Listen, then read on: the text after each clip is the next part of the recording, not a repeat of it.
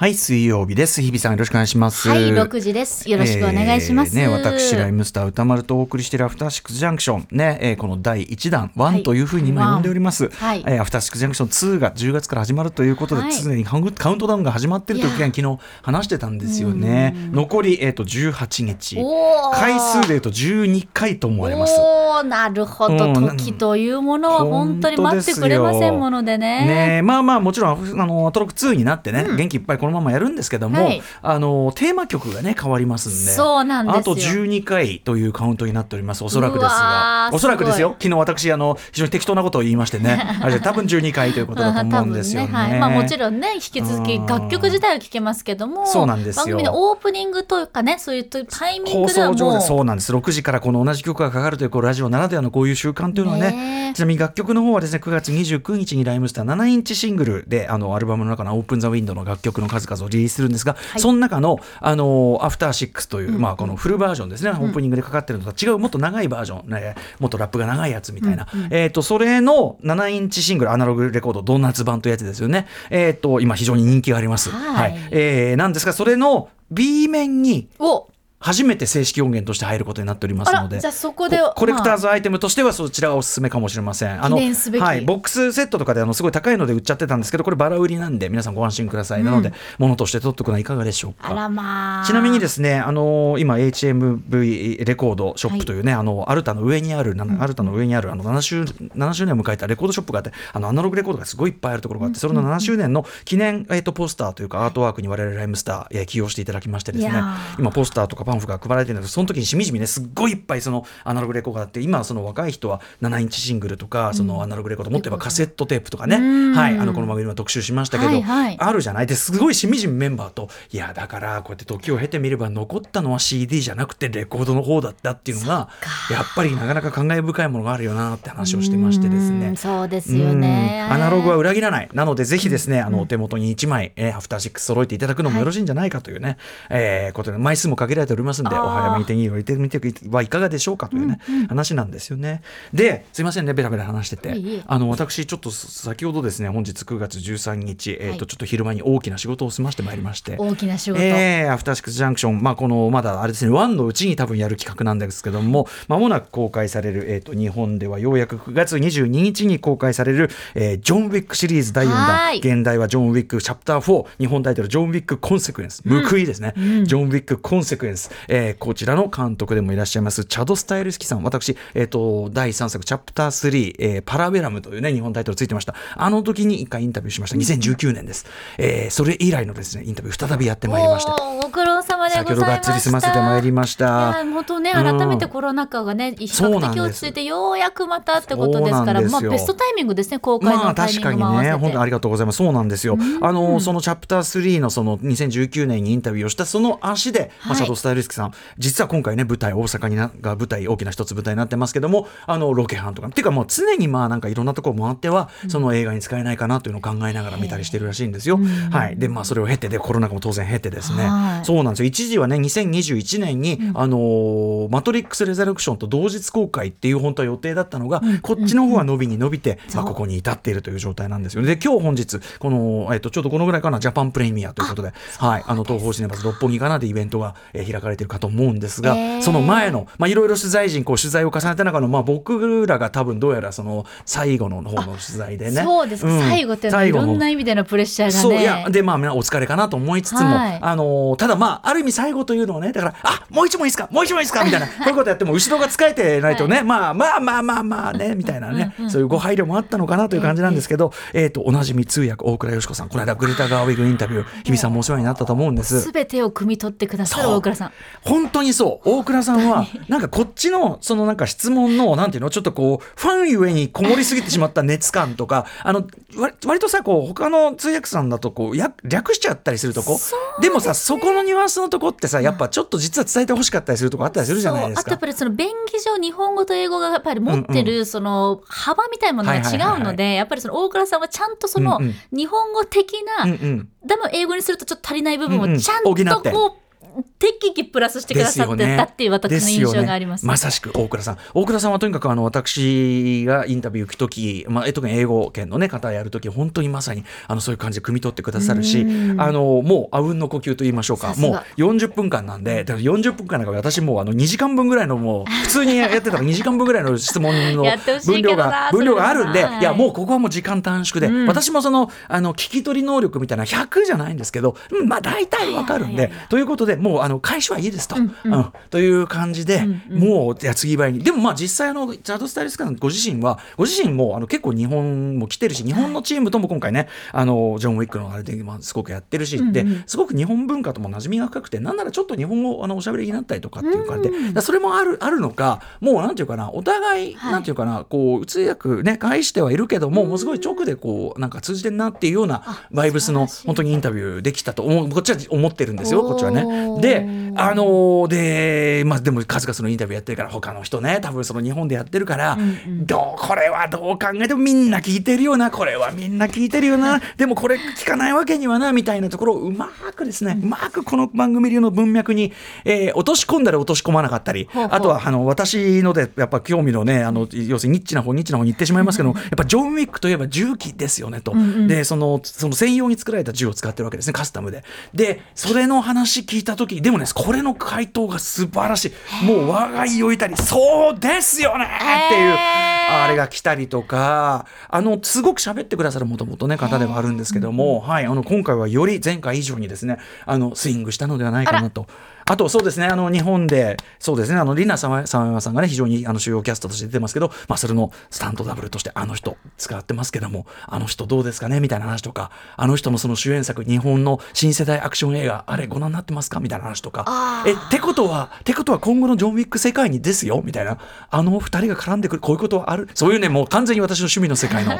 話をしたりとかですいね。やーでもこれあれあれですね。手応えね。手応え手応え手応え。あとあのジョン・ウィックこのこれがね9月22日公開になりますけどそのオープニング早々とあるめちゃくちゃクラシック映画も非常に有名な映画のでもあその角度でオマージュしますみたいなのがあって私がああれはすごいっすよねみたいな話、まあ、それに対するお答えであるとかですね。なかなかというものがございますんでね。ぜひちょっとあのもう全部質問したこと全部は放送内にはちょっと入りきらないぐらいのボリューム取り高いただいてますんで。えーいやいやいや、まあ、またね、あの近いうち、本当に近いうち、はい。この番組の中で、えージョン・ウィック4、ジョン・ウィックチャプター4、ジョン・ウィックコンセクエンスに向けた、えーチャド・スタイルスキーインタビュー、あの、えっと、公開後のね、あの多分放送になりますんで、ぜひちょっと、あのご覧になる時の補助線なんかにですね、していただければなという大仕事をしてきましたよと。いやーお疲れすいません、様です。すいません、もう本当にあすいませんね、本当にこれ、イチャンドンやった、イチャンドンやったと思ったら、チャドスタイルスキーね、こういうことなんどんどこどんどこねどんどこどんどこやってるわけ。そんな中は、日比さんも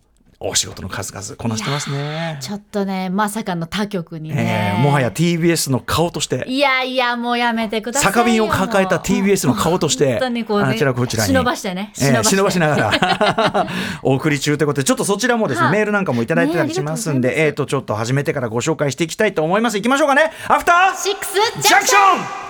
あと12回？はーい。After Six Junction. 9月13日水曜日時刻は今6時9分です。ラジオでお聞きの方もラジコでお聞きの方もこんばんは。こんばんは。TBS ラジオキーステーションにお送りしているカルチャーキュレーションプログラムアフターシックスジャンクション通称アトロク。パーソナリティは私ラップグループライムスターのラッパー歌丸です。そして。はい水曜パートナー TBS アナウンサーの日比真央子です。ちなみにあのチャド・スタイルスキーさんインタビューはやっぱり資料としてあの日本のですねそういうこうなんていうかなあの銃器関係の専門誌でガンプロフェッショナルというね昔からある私小学校の時から読んでる本なんですけどもこれのですねあのジョン・ウィックのあのカスタム銃器特集の5をこうやってバーンと開いて。はあもうそこで多分おこいつこいつ来たなっていうのがあるでしょうし。それだけではなく、はい。劇中とある非常にこう変わったアクションシーンの見せ方をしている場面があってでそこはとあるゲームを、まあ、影響を受けたというのを記事で読んだんで もうこれ見よがしにあの任天堂スイッチ、はい。それでそのそのゲームのはい。起動画面、ガーン置いて。これだろ。うそう。だからそのガン雑誌と、はい。あの任天堂スイッチがなぜか机の上にガンと置いてある。そういう状態でのねチャドスタイルスキーインタビューだったんで、えー。チャドさんすごく喜んでいただけたのかなわかります。でもすごくすごくスイングした内容になったと自負しておりまますんで、ぜひ皆さん楽しみにしていただきたいと思う次第でございます。そんな中、日比さんのお仕事に関してですね、まあ複数の方方からメールいただいてるんですがこんなメールいただいてます、えー娘の名前はレイチェルさん、えー最近日比さんの名前をネットニュースで見ることが多いのですが先日も民放各局のアナウンサーが NHK に勢ぞろいして番組収録の記事に TBS 代表として日比さんの名前が書いてあるではありませんか？競合他社の内部に入り込み、えーとかとても、えーレアな体験だと思いますので日比さんの率直な感想特に NHK と TBS の違いなどがあればぜあればぜひ教えていただきたいです、こちらですね、えー NHK 民放6局連動環境スペシャル番組1.5度の約束今すぐ動こうき気温上昇を止めるためにということで先日共同記者会見も行われということで番組そのものは24日日曜日に NHK で放送されるはい、ありがとうございます。そこに行ってまいりました行ってまいりましたよ、もう。赤坂から出ることはね。出てるだろ出ることはもうないだろう。どういう仕組みなの？出てる出してくれみたいなガシャンガシャンガシャンみたいなね。まあそんなことないですけれども。いや、まさかですからね、うんうん渋谷に乗り込んで。ねえええあそこまたそのね確かに放送局ってそれぞれ雰囲気違うけど NHK はやっぱもう NHK 独特なの入り組んだろうかと。本当にあの本当に NHK の方々も迷子になるっていうくらいに、まあそういう。防犯のね意味も込めてですけれども、まあ、万が一の時にねその放送局など占拠されないようにというようなね、ことですよね。まさかでもその内部にね入っていくとは思いませんでしたので、はいはいはい。もうなんでしょうねあの緊張というのはちょっとやっぱり普段の赤坂における生放送業ではない、うんうんうん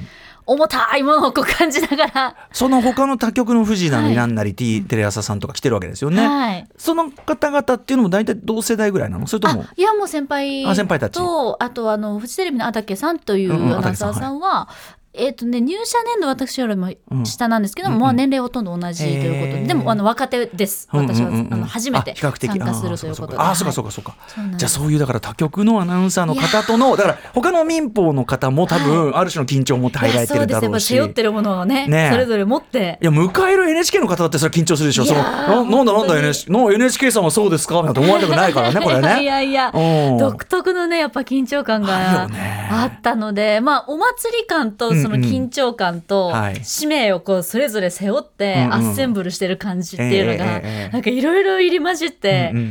こうちょっと初めて経験する角度の緊張だったんですけど、あのまあ最初はそのスポットといってえ今の国連のホームページなんでもご覧いただけますので、もしよかったらあの検索していただきたいんですがちょっと私の顔も多分、うん。目あのああのななんですか目を閉じる回数が多いねなんて言われたくらいに、ちょっと緊張はあ。してて。へでもやっぱりあのーまあ、他者とかねライバルとか言いますけど、まあとはいえ、うん。なんかちょっとした隙間時間で喋る、うんうん。こう話とかも,、うん。もう共感しかないっていう感じなのうんうんうんうんうん。でやっぱり仲間なんだなっていうのはありましたし、うんうんうんうんそうですね。でも当日その収録日曜日だったんですけど、うんうあまりに緊張してて、うん。私コンタクトレンズ落としちゃったんですよ。おうおうお片方。うん。終わったと思って、えで TBS のチームにえ。原稿うん落としましたみたいな。うん。えどうする？どうする？みたいな。でも片方入ってるね、目が多分。緊張で乾いてたのかねなはい、ね。多分ポロってスーって、でどうしようどうしようってなって、でももうもう30分ぐらいしかないし、収録まで。これはまずいと思って、まあ、メイクとりあえずしようと思って。もうしょうがないしょうがない。こういうものはもうこういう時こそ実力を発揮するしかないみたいなこう変なモードに入ってて、うんうん。そしたらそれをちょっと聞きつけた日本テレビの鈴江アナウンサーっていう今私夕方の「N スタ」で真裏のエブリィというニュースを担当されてる鈴江さんがうん「日比さん1個余ってるからどうぞ」って。え？え？まで予コンタクト？備のものをくださったんですよ。ええもう本当に泣くほど嬉しくて、まあ普段は本当に夕方のニュースですから、うんうんうんうんもうまあ裏っていう関係性なんですけれども。ねライバルっちゃライバルだけど。いやでも鈴江さん本当に私が入社する前からもちろん、うんうんうんあの日本テレビのご活躍を拝見してて、憧れの存在の一人でもうんうんうんありますし、でも本当にその差し伸べてくれたコンタクトレンズ私一生忘れないと思います。助けていただきましたじゃあちょっとピンチはピンチだったんだけど、はい。逆にそれでその、はいまあ、他局というかその同業者の、はい。なんかき温かさ絆を感じた。絆。絆です。これがもうこれガチ絆。じゃん。これは茶化して言う方じゃないじゃんこれ。本物のやつ。へえいやでおかげさまでもう収録も乗り切ることができましてでもよくあのああってよかったですねいやのそうですねはい。ねどうまああるでしょだってコンタクトってさ、はいはい。ろいろ。まあちょっと若干ちょっとあれかなと思ったんですけど、でも全く問題なく、えーつあのだからししねあのはい。ちょうどいいのがあってよかったですね、いや本当にやっぱりアナウンサーの方たちってこうあるあるというか常に持ってるこうグッズっていうのがやっぱり同じで、あー。私も大体予備を23個持っとくんですよ、ええ外のロケの時とはいはいはいかこういうことも考えられるので、もうでも肝そぞろで、もうずずず全然ダメででもやっぱり先輩方ちゃんと持ってらっしゃって。そうかどうぞって。面白い。でもき面白い緊張って目でか目って乾くんだいなとか。そうそうそう思わぬことでね。本当に久久しぶりにカバンを全部こうガシャンガシャンガシャンって楽屋で開けてひっくり返してとかあったんですけど本当にね私のドジなところだったんですけど。いやでもそのなんていうかなそういうこうなんていうかな緊張感からの、はいはい。ありがとうからの。それがあっての収録って逆に、はい。なんていうの横のね感じっていうのはむしろいい感じでできたんじゃないですかいやね。本当にですから、まあ、そういうこともあって、うんうん。すごくなんかいい今回2回目となる6曲連動ということなんですけれども、まあ、かなりあの昨年もよりましてなんかこうチームワーク良かったねっていう感想をスタッフさんからもいただいたのでへなんかこう、まあ、一人じゃないっていうところを感じられて、うん。アッセンブルするってやっぱりいいなっていう、うんうん。ホクホクした気持ちで帰りました。なるほど。いやお疲れ様でございますこれ24日のねまずはい。放送が楽しみですね、これね。そういう裏話も知ってみるとさらに。鈴江さん素敵。ありがとうございました。すごい素敵。もう一生憧れです、本当に。最高ですね。はい。もう曲なんて他局だからなんて関係ない、本当にうん。ありがとうございましたって気持ちです。はい、あとじゃあその日比さんのお仕事に関してもう一個はいメール来てるんでこれもいっちゃおうかなこれね。えっ、とですねラジオネームカタリズムさんからいただきます、はい。えー早速ですが先週の土曜日に新宿ロフトプラスワンで開かれていた吉田類の酒場放浪記放送20周年記念ファンの集い、はい。第1弾の模様をアーカイブ動画で拝見しました。えー私は新参者と謙遜されながら進行を始めた日比さんが会場にお越しの酒場放浪記ファンの皆様とすぐに打ち解けられたようで安心しました。アーカイブ動画の配信が今月の23日土曜まで続きますので詳しい内容はあえて伏せますが進行の合間にビールをジョッキで飲むたび会場から拍手と歓声が上がっていたことだけでも、えー女酒場放浪記へのレギュラー出演を向けた期待の大きさが伺えますねと。えーそれでいてルイさんや会場にお越しの皆様のみならずライブ動画でご覧の皆様まで気遣う言葉をかけていたことも印象に残っています。ルイさんが74歳の今でも登山や酒場巡りに励めている、えー秘訣を明かされていたこともあって今後の酒場放浪記シリーズの放送やファンの集いへの楽しみが一層増しましたというカタリズムさんありがとうございますカタリズムさん今回も。ねえ、うんあのーそういうのあったんですね。そうなんです、うん。やっぱりこういったイベントってなかなかねなくて新宿渋谷かな、うん。渋谷の、えーとあ渋谷の方のロフト。ロフト内かな、はい、で行われましたけれども、そう、えっ、と、まあ、20年も歴史のある番組に入るって、まあ、もちろん楽しみですけれども、すごいこう、なんていうの責任みたいなものを実は感じていて。で、やっぱり吉田類さんとなりますと、もうレジェンドですから、うん。めちゃくちゃ緊張していったんですけど。飲みカルチャー界のレジェンド。いや、うん本当に師匠みたいなね、感じですけれども。いやでもとにかくファンの皆さんが、にとってのやっぱり実家っていう感じがすごくあってやっぱり吉田類の酒場放浪記という番組が、なんか実家に突然飛び入り参加した、うん。なんか生まれたばっかりの子供をいやいやいや。うん。あよくよくよく来たねみたいな感じで、うんうん。ファンの皆さんもすごい温かく受け入れてくださって。それはだって来てる人みんなねその、まあ、酒酒場であり、はい。お酒が好きでと言って酒飲みも好きでっていう人たちが、多分女酒場放浪記日比さん見て、はい。これは間違いない。だから要するに多分太鼓判をした状態で皆さんいやーお迎えいただいたんだと思うんですよ。いやいやこういうね、歴史のあるものにね入るってやっぱりねいろんなパターンがあるじゃないですか、でもなんかその温かさこそこの20年の、うんうんうんこう積み上げてきたものなんだなと思ってうんうん。嬉しくなっちゃって、うんうん。もうすごいお酒も進んじゃって。もう結構なことですよ。いやー本当にね。そういう場ですからね。酒場がつなぐというのはね本当ありがたいなと思いつつ、やっぱりルイさんもすごく、あ私も勝手に飲酒はカルチャーでずっと言い続けてましたけれども、まあ、ルイさんもそうお酒のね背景とか作られてる人のこととか思えば、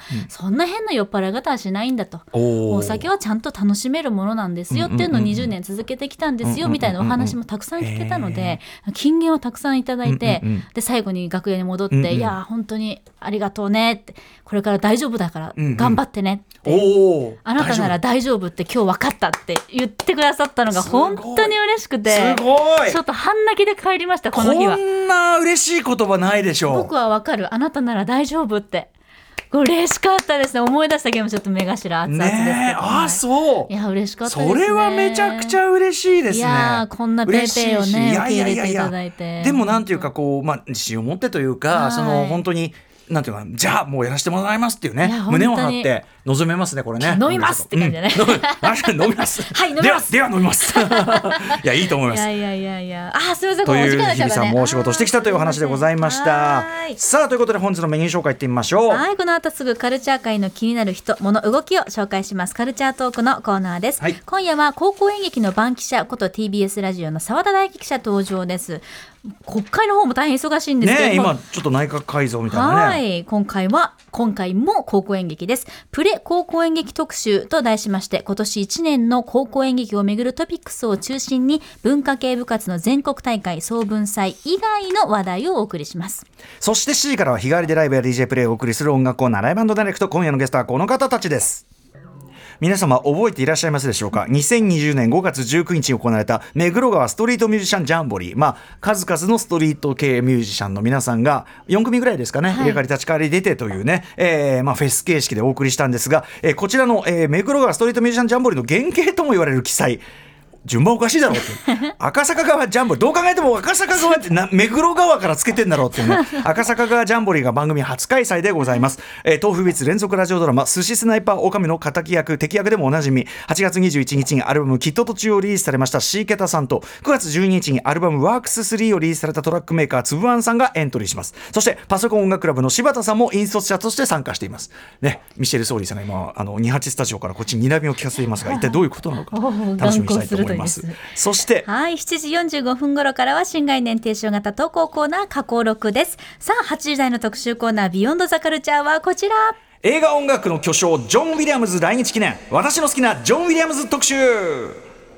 はい今お聞きの「ジュラシック・パーク」もそうですし「ミストの遭遇」「ジョーズ」「スター・ウォーズ」ジュラシ、ねえー、とスーパーマンとかもいろいろあります。あと近年も「ハリー・ポッター」いろいろあります。そうです。えー数を挙げたらキリがない上に誰もが一度は聞いたことがある映画音楽を作り続けてきた作曲家ジョン・ウィリアムズ大作曲家ですね、えーそんなジョン・ウィリアムズが30年ぶりに来日し東京でスペシャルコンサートを行うことことを記念いたしまして今夜はリスナーの皆さんが好きなジョン・ウィリアムズの楽曲を大募集いたします、えーせ総選挙形式ではなく皆さんの好きなものをこうどんどんどんどん上げていただいてそれでガンガン聴いていこうということになっております、えーということであなたも好きなジョン・ウィリアムズの楽曲とその理由エピソードまだまだちょっと送ってみてください。歌丸アットマーク TBS.CO.JP 歌丸アットマーク TBS.CO.JP まで、えー後ほど私どもとかねあのひ私とか日比さんの選んだ、えー楽曲もいきたいと思います、えーゲストはジョン・ウィリアムズの来日公演を予してきた音楽ライター小室孝之さんです。はい。番組への感想、質問、リアルタイムでお待ちしています。アドレスは歌丸アットマーク tbs.co.jp。そして各種 SNS、X こと元ツイッター、元ツイッターという方、まだなし抵抗あるんですけどね、元ツイッターと LINE、インスタグラム、それぞれフォローお願いします。また、ポッドキャストのサービスで過去の放送も配信中です。はい、えっ、と YouTube アトロック公式チャンネルでは週刊映画辞表ムービーウォッチメンのえっ、と音声版がアップされてますのでそちらもご参照ください。あとね、公式書き起こし番組ホームページの方からくずらりとアーカイブされておりまして、ちょっと今検索外からしづらいんで、でもあのホームページのリストからなら見れますんで、ぜひそちらもご参照ください。はいそれではアフターシックスジャンクション行ってみよう。After Six Junction.